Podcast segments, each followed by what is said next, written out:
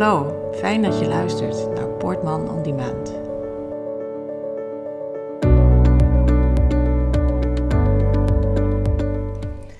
Welkom bij Annemiek, bij mij op kantoor. Wij nemen vandaag een podcast op en dat gaat over, eigenlijk gaat het over Arre. Het gaat natuurlijk ook over jou en over jouw gezin. Uh, maar eigenlijk gaat het over Arre. Arre, jouw zoon, is in uh, maart, medio maart uh, van 2017 is hij overleden. En Arre, uh, ik heb hem niet persoonlijk gekend, maar Arre uh, was een jongen, die, een jonge man, die al nou ja, bijna zijn hele leven leefde binnen de zorg van, van de GGZ. En ten tijde van zijn overlijden woonde hij ook binnen een GGZ-instelling, waar hij eigenlijk 24 uur zorg zou hebben moeten gehad. En um, ja, hij is uiteindelijk in die zorgsetting is hij komen te overlijden.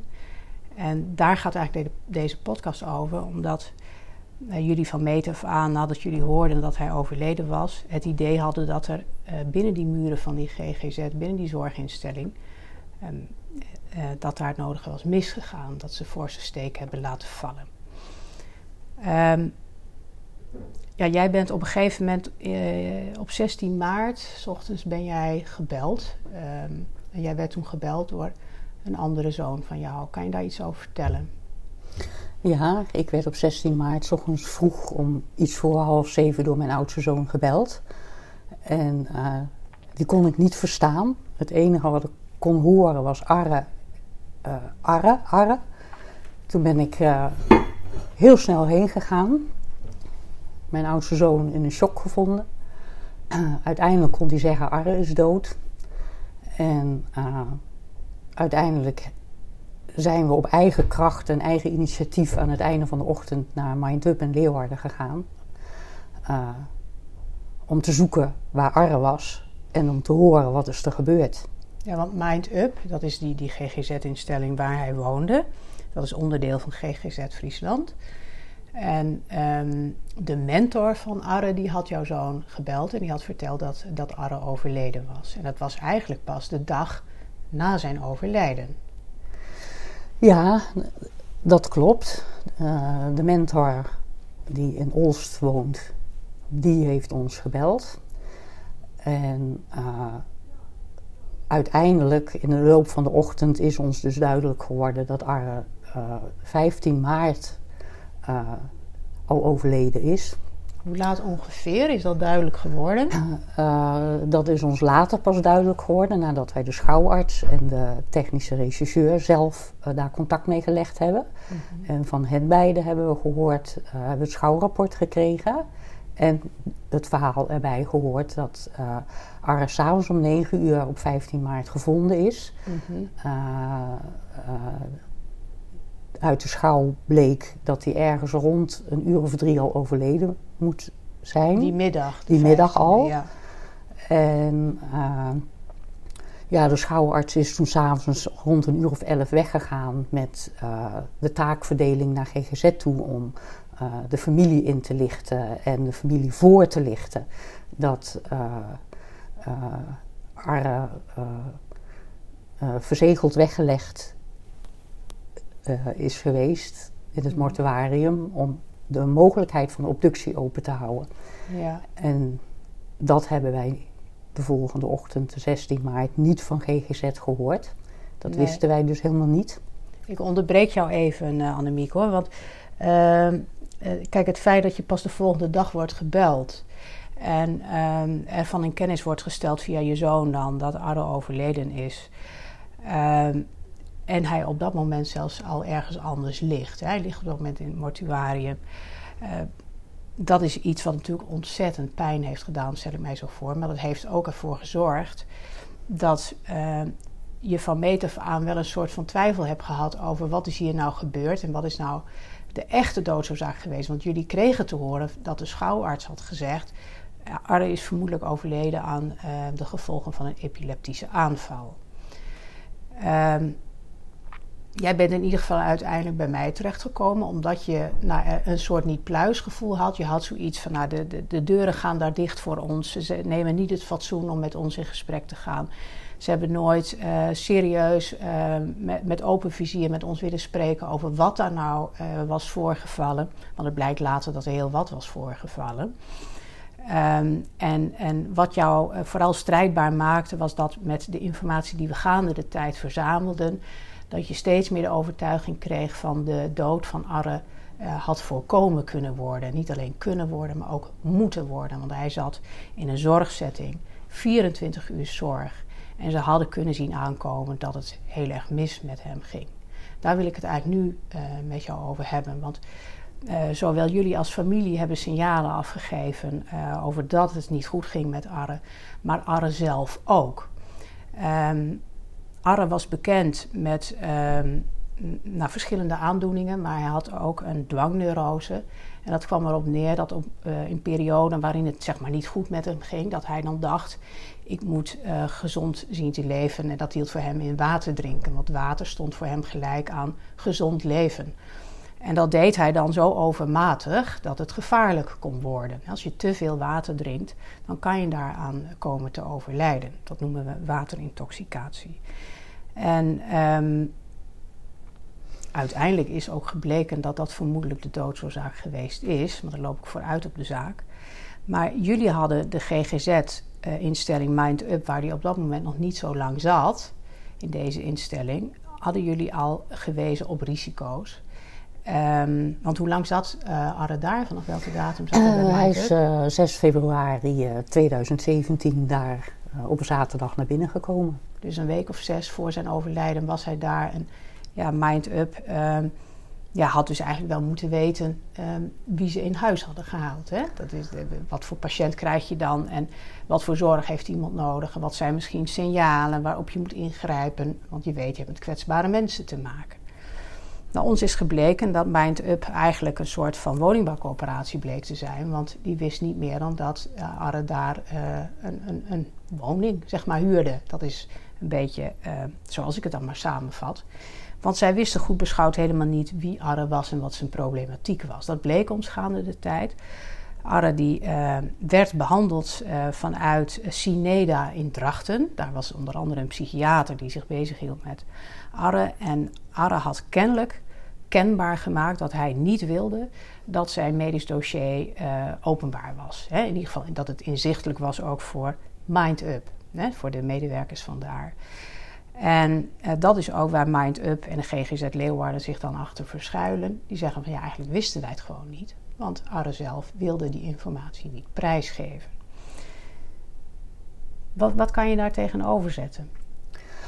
Uh, dat wij uh, vanaf dag één dat Arre daar binnenkwam, uh, hebben aangegeven dat Arre heel erg in de war was al bij binnenkomst.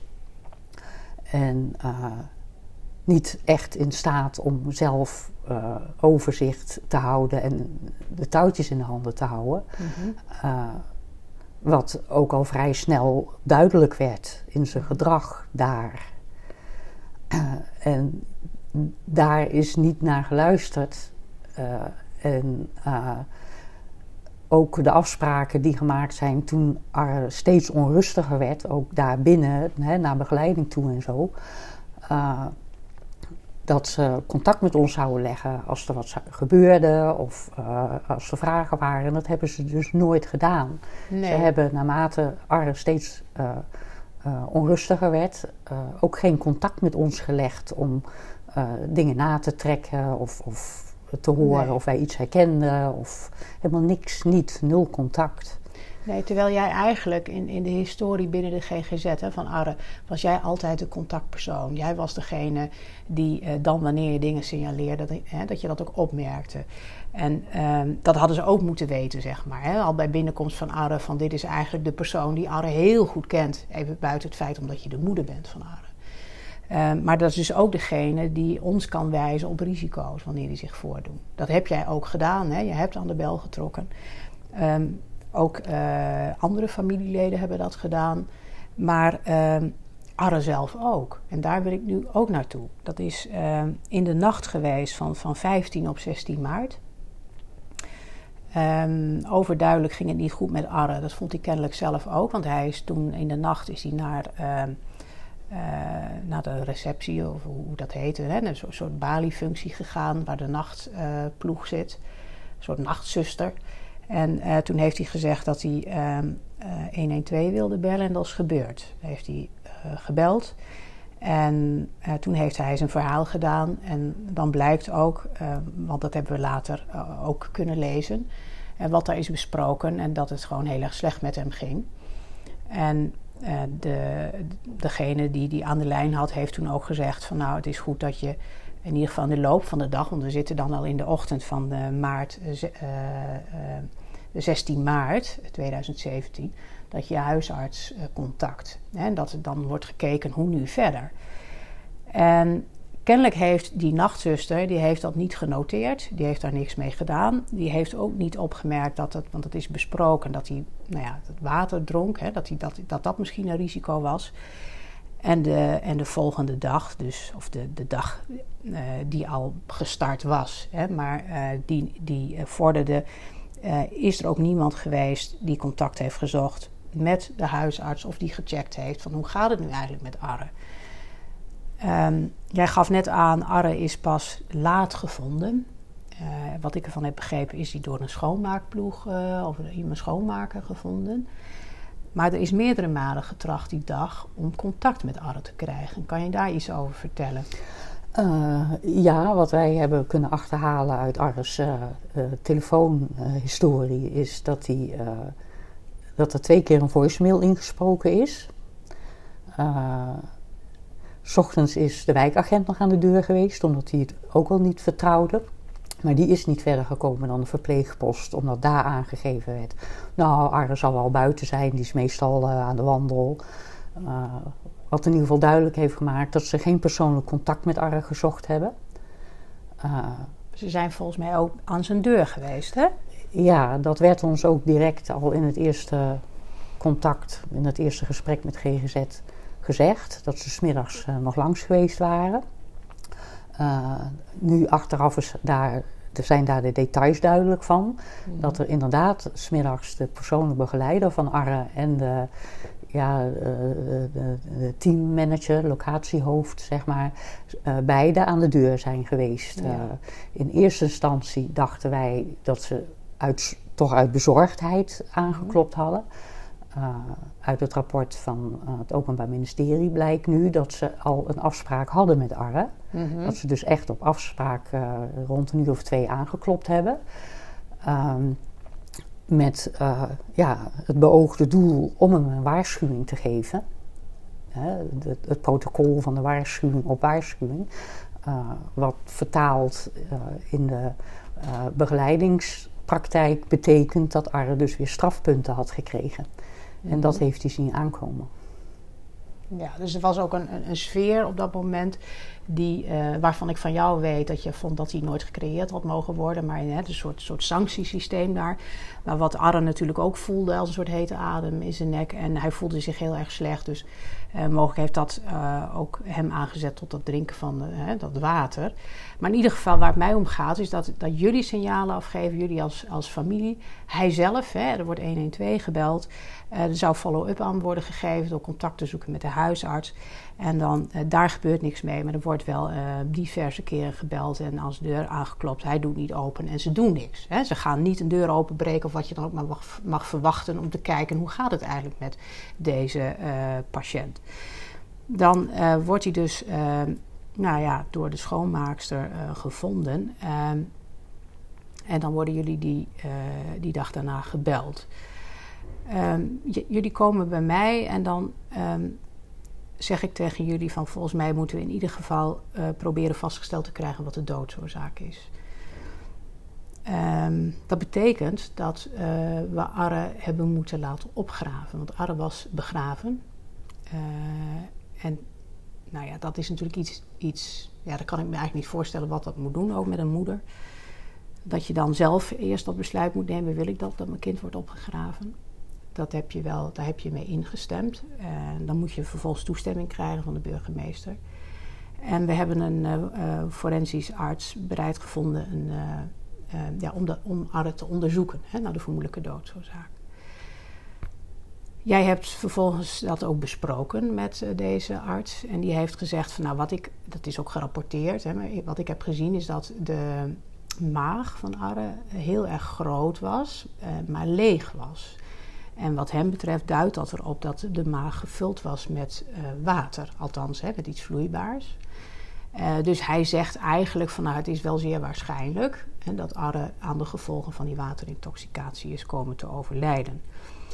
Je kunt ook vaststellen dat hij dus in de periode voorafgaand aan zijn overlijden kennelijk helemaal niets heeft gegeten. anders had hij iets moeten kunnen, had hij iets aan hebben moeten treffen van, uh, van voedsel wat nog in de maag zat.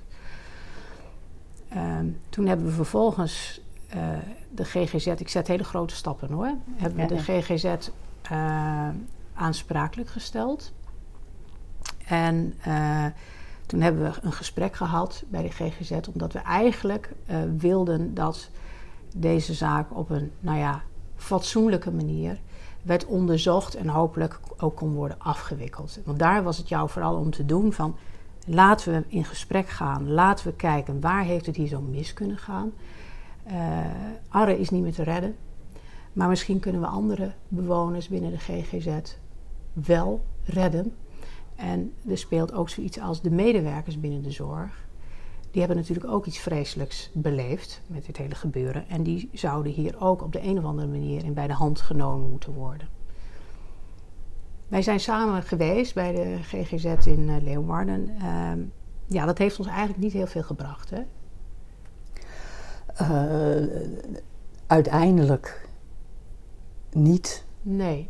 Want een opening om verder in gesprek te gaan, hebben ze niet meegegeven aan het einde van dat gesprek. En uh, ja, daarmee is eigenlijk de padstelling uh, in stand gehouden. Ja, ja want we hebben het toen ook wel gehad over die totaal gebrekkige nazorg. Ik bedoel, gebrekkig, er was geen nazorg. Dat speelt natuurlijk ook een rol en dat, daar zou dit een onderdeel ook van moeten zijn. Van als je constateert van er is een soort van calamiteit geweest binnen de zorg, dat zie je in de reguliere zorg als er een soort van calamiteit geweest is, dan wordt het onderzocht. Hè? Wat, wat, wat kunnen we hiervan leren? Dat zit daar eigenlijk een beetje achter, die soort van onderzoeksplicht. Maar het lijkt dat de GGZ daar gewoon niet van wil weten. Hè? Die, die, die zoekt dan aansluiting bij zo'n rapport van een schouwarts, die puur van buiten kijkt naar een overleden iemand en denkt, nou, dit zou wel eens de oorzaak van het overlijden geweest kunnen zijn. Op het moment dat je dan andere signalen krijgt, als GGZ-instelling, ja, dan zou je dat toch echt moeten uh, willen onderzoeken. Ook het fenomeen van een kwetsbaar iemand als Arre, die geeft kennelijk geen toestemming voor inzage in zijn medisch dossier. Maar dat kan natuurlijk niet. Dat moeten wij als GGZ-instelling niet honoreren. Dat bestaat niet, want dan kunnen wij niet een risico-inventarisatie maken. En dan kunnen we iemand dus niet een veilige woonplek bieden.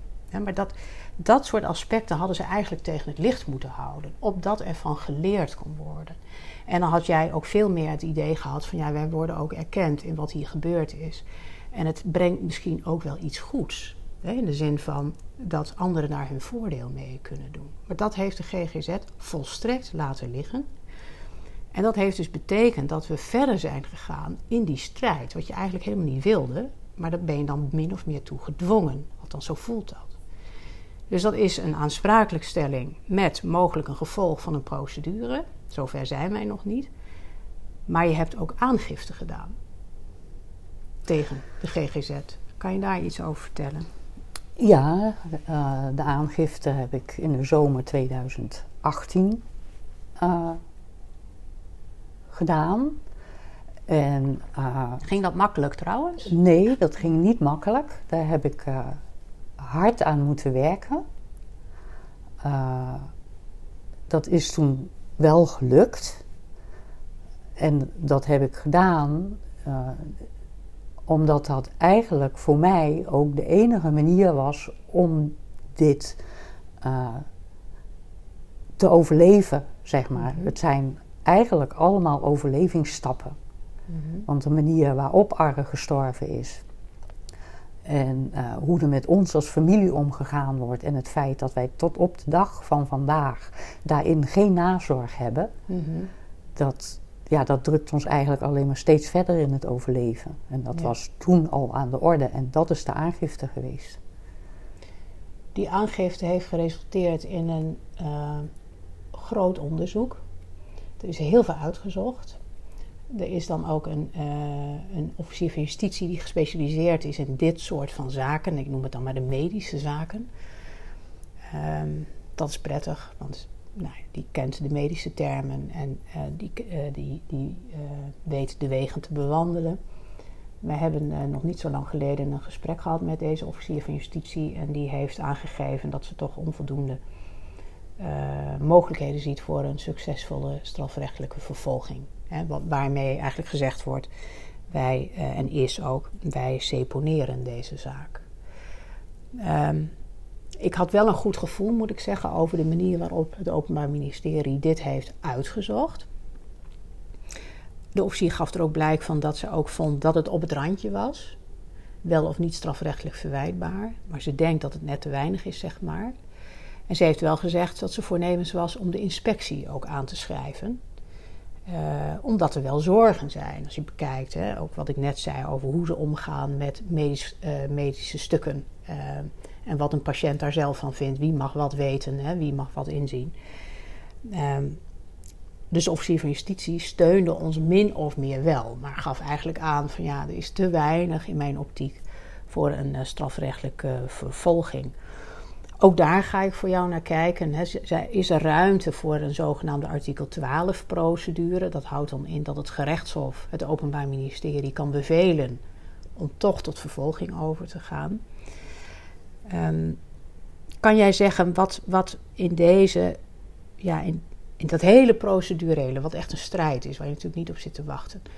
Maar wat jou dan beweegt om dit toch allemaal te doen. Want je bent je kind op een vreselijke manier kwijtgeraakt.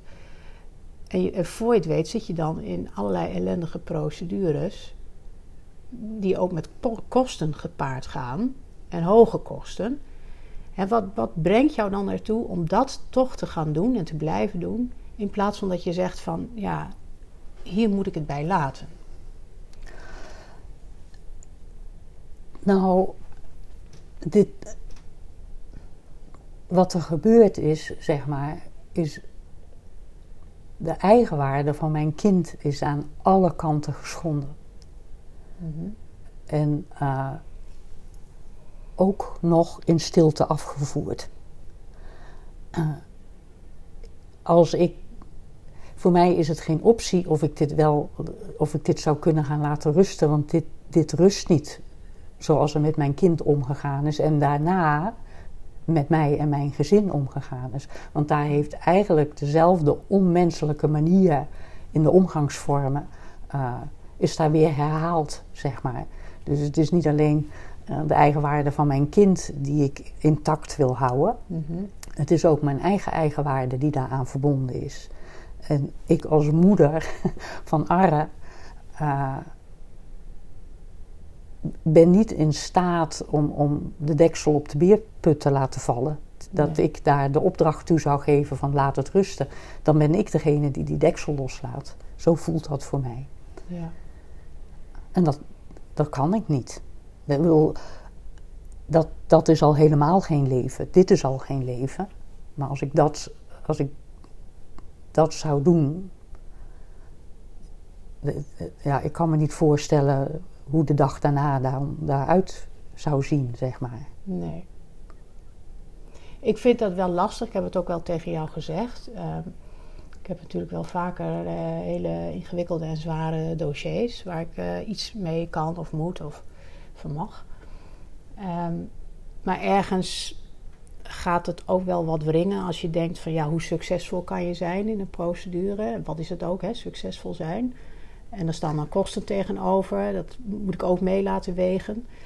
Um, ik, ik, ik, ik, wil het nog een keer zeggen. Ik vind dat ingewikkeld. Hè? Want ik zie in, in jouw uh, strijdbaarheid vooral heel veel verdriet en onmacht. En um, ja, dan denk, denk ik ook wel van ja, misschien uh, hou je te veel vast aan die procedures met toch die ongewisse uitkomst. En je blijft zo in een strijd hangen.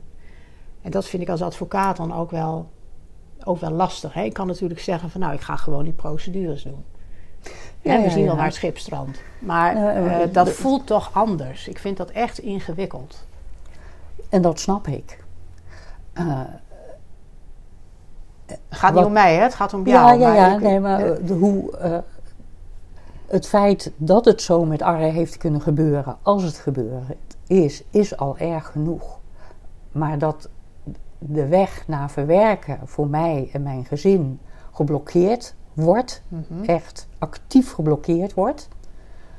Uh, Doordat de deur, Doordat de deur dicht blijft uh, en uh, dat ons gesprek wat wij hebben gehad om het minderlijke traject te kunnen aanboren en dat dat ook niet gelukt is, dat ze mhm. echt de deur 100% gesloten houden. Mhm. Dat betekent in ieder de consequentie daarvan voor mij is dat ik niet aan uh, het verwerken toekom, die shock uh, van dat het heeft kunnen gebeuren, wat ik al bang was dat zou gaan gebeuren, gebeurd blijkt te zijn en daar dan nog weer mee alleen gelaten worden. Mhm. Dat, dat, dat, dat is een leven van nachten vol nachtmerries, uh, dagen die je kwijt ben noem maar op wat daar uh, allemaal achterweg komt. Het is gewoon geen leven. Nee. En ik wil mijn leven terug. En als GGZ niet weet hoe ze het op moeten brengen om gesprek aan te gaan, mhm. ook nu niet. Hè, want dat kan, ze kunnen elke dag het besluit nemen van wij willen ook geen juridisch traject. Mhm. Wij willen zorgen voor onze medewerkers. Daar lopen ook mensen rond die ook een stuk shock ergens in hun lijf hebben zitten, wat ze niet in hun eentje wegkrijgen. Mhm. Die mensen zijn er ook. En dat een geestelijke gezondheidsvoorziening het niet lukt om geestelijk gezond ja, te werken, mhm. dat snap ik allemaal, want dat heb ik jaren meegemaakt. Ik kan er alleen niet mee leven. Nee. Dus deze strijd moet gevoerd worden. Dat is eigenlijk wat je zegt, noodgedwongen. nou, ik zie, ik zie, geen, uh, ik zie geen andere weg. Nee. nee. Die zou ik wel willen, mm -hmm. maar ik zie hem, ik zie zelf niet uh, hoe ik dat kan aanboren. Nee. Zeg maar. Uh, nee. want door de jaren heen, want we zijn inmiddels vier jaar verder daar verschuift ook uh, wat zwaar weegt, zeg maar. In het begin was het natuurlijk de shock van, uh, van Arre, hoe die gestorven was, hoe die kamer eruit zag toen ik daar ben wezen kijken. Het bloed tot aan de muren, noem maar op. Uh, hè, dus dat was een hele concrete, feitelijke shock op de gebeurtenis. daarna kwam, kwamen die medewerkers bij mij ook in beeld. Die mensen hebben dat ook meegemaakt. Mm. En uh, nu, uh, op dit moment, in het laatste jaar, uh, begint het voor mij steeds zwaarder te wegen dat ik zo vastzit in die shocks allemaal, mm -hmm. waar geen hulp voor is, dat ik niet weet of ik dat ga overleven. Want dat is het eigenlijk. En dan is het de enige hulp die ik mijzelf kan bieden, is door te schrijven. Ja. Uh, en uh, door goed voor ogen te houden, waar gaat het nou eigenlijk over? Dit verhaal van Arre en het leven in zijn algemeen. En dat is gewoon de waarde die ieder mens heeft. Mm -hmm. En als dat zo met voeten geschonden wordt, ja. dag in, dag uit, ja, dan zie ik geen andere weg. Nee. Nou, ik hoop natuurlijk met jou dat het, uh, dat of die andere weg nog geboden wordt. Maar ik vrees het ergste. En anders hoop ik op een, uh, een soort van bevredigend resultaat in een van die twee of in beide procedures die mogelijk nog voorliggen. He, dus de artikel 12 procedure. Dan wel de civielrechtelijke procedure. Maar ik hoop eigenlijk het eerste, de andere weg. Mag ik jou bedanken, uh, Annemiek? Dat mag. Jij ook bedankt. Of zou jij nog iets kwijt voordat we afsluiten? Ehm, daar zat net wel wat te prikken en dat ben ik even kwijt.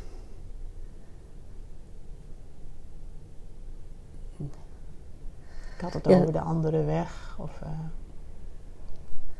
Ja, de enige andere weg die er is, is openheid. En openheid over wat er gebeurd is? Ja, en in het contact. dat met jullie gewoon... nadien. Maar je bedoelt toch ook over wat er is misgegaan in de zorg ten aanzien van Arre? Ja, dat is een opeenstapeling van uh, uh, niet luisteren, van uh, handelen. Of het nou behandelen of begeleiden is, maar handelen vanuit de, de insteek dat het leven oplosbaar is. Hè, dat was ook de boodschap die Arre elke keer kreeg, dat hij het moest gaan oplossen. En, het was dan? Ja, het, zijn problemen. Hmm. Hè? Oh ja. Het leven. Want dan, ja, dan, dan word je uh, een gewone jongen met een gewoon huis en gewoon werk. Dat wou Arre ook heel erg graag. Maar niet iedereen is daartoe in staat. Nee. En als dan de begeleiding eigenlijk een heel pakketje aan strafmaatregelen is, in plaats van een steunende rug en een helpende hand en kijken van wat is iemands maat eigenlijk precies? Ja. Waartoe is deze mens wel en niet in staat? Maar nou, dat, wist men niet eens, hè? omdat er geen beeld was van Nee, maar goed, uh, dat, dat is in alle toonaarden in een leven lang aan dossiers beschreven geweest. En goed gedocumenteerd, goed onderbouwd, goed onderzocht. En uh, ja, als ik, als ik kijk naar het gescherm hè, met privacy, en dat is toch wel een woord dat elke keer weer naar boven komt. Ja. Uh, mijn ervaring is, is dat de hulpverlenende instantie, en dat zie ik dan even nog iets breder zelfs dan GGZ alleen, uh, met dat woord uh, op de loop gaan om verantwoordelijkheden uh, af te schermen. Want ja. als je het woord privacy ertussen zet, hoef je niks meer te doen. Nee. Arre heeft dat woord ook heel veel gebruikt. Arre is zelfs wel tot twee tot drie keer toe naar de politie gegaan om aangifte te doen dat zijn privacy werd geschend. Maar Arre was Arre, autist als die was, met zijn eigen rubriekjes aan bewoordingen voor uh, bepaalde emoties of, of uh, gebeurtenissen. En het woord privacy valt bij Arre gelijk met eigenwaarde. Ja. Dus als Arre zegt jullie schenden mijn privacy. Mm -hmm. Dan gaat het niet om uitwisselen van dossiers en zo. Maar dan wordt op dat moment zijn eigen waarde geschaad. Doordat er niet naar hem geluisterd werd. Mm -hmm. Want hij heeft talloze keren opdracht weer elke keer weergegeven. Ja, mijn moeder is mijn contactpersoon. Maar ja, als je dan onder druk, dan werd hij onder druk gezet en dan flipte dat weer de andere kant op. Ja. Ja. En dan schiet je niet op. En, ja. en, uh, nee, ik begrijp wat je zegt. Hè? Dus het, het, wordt, het wordt uh, uh, voor, de, voor de GGZ wordt het eigenlijk ingezet als een instrument van, nou ja, wij, wij zijn hier niet voor verantwoordelijk. Ja. in plaats van dat je natuurlijk Klopt. verantwoordelijk bent voor de patiënt. Ja. Het, ja. Oké, okay. nou nogmaals dankjewel Annemieke.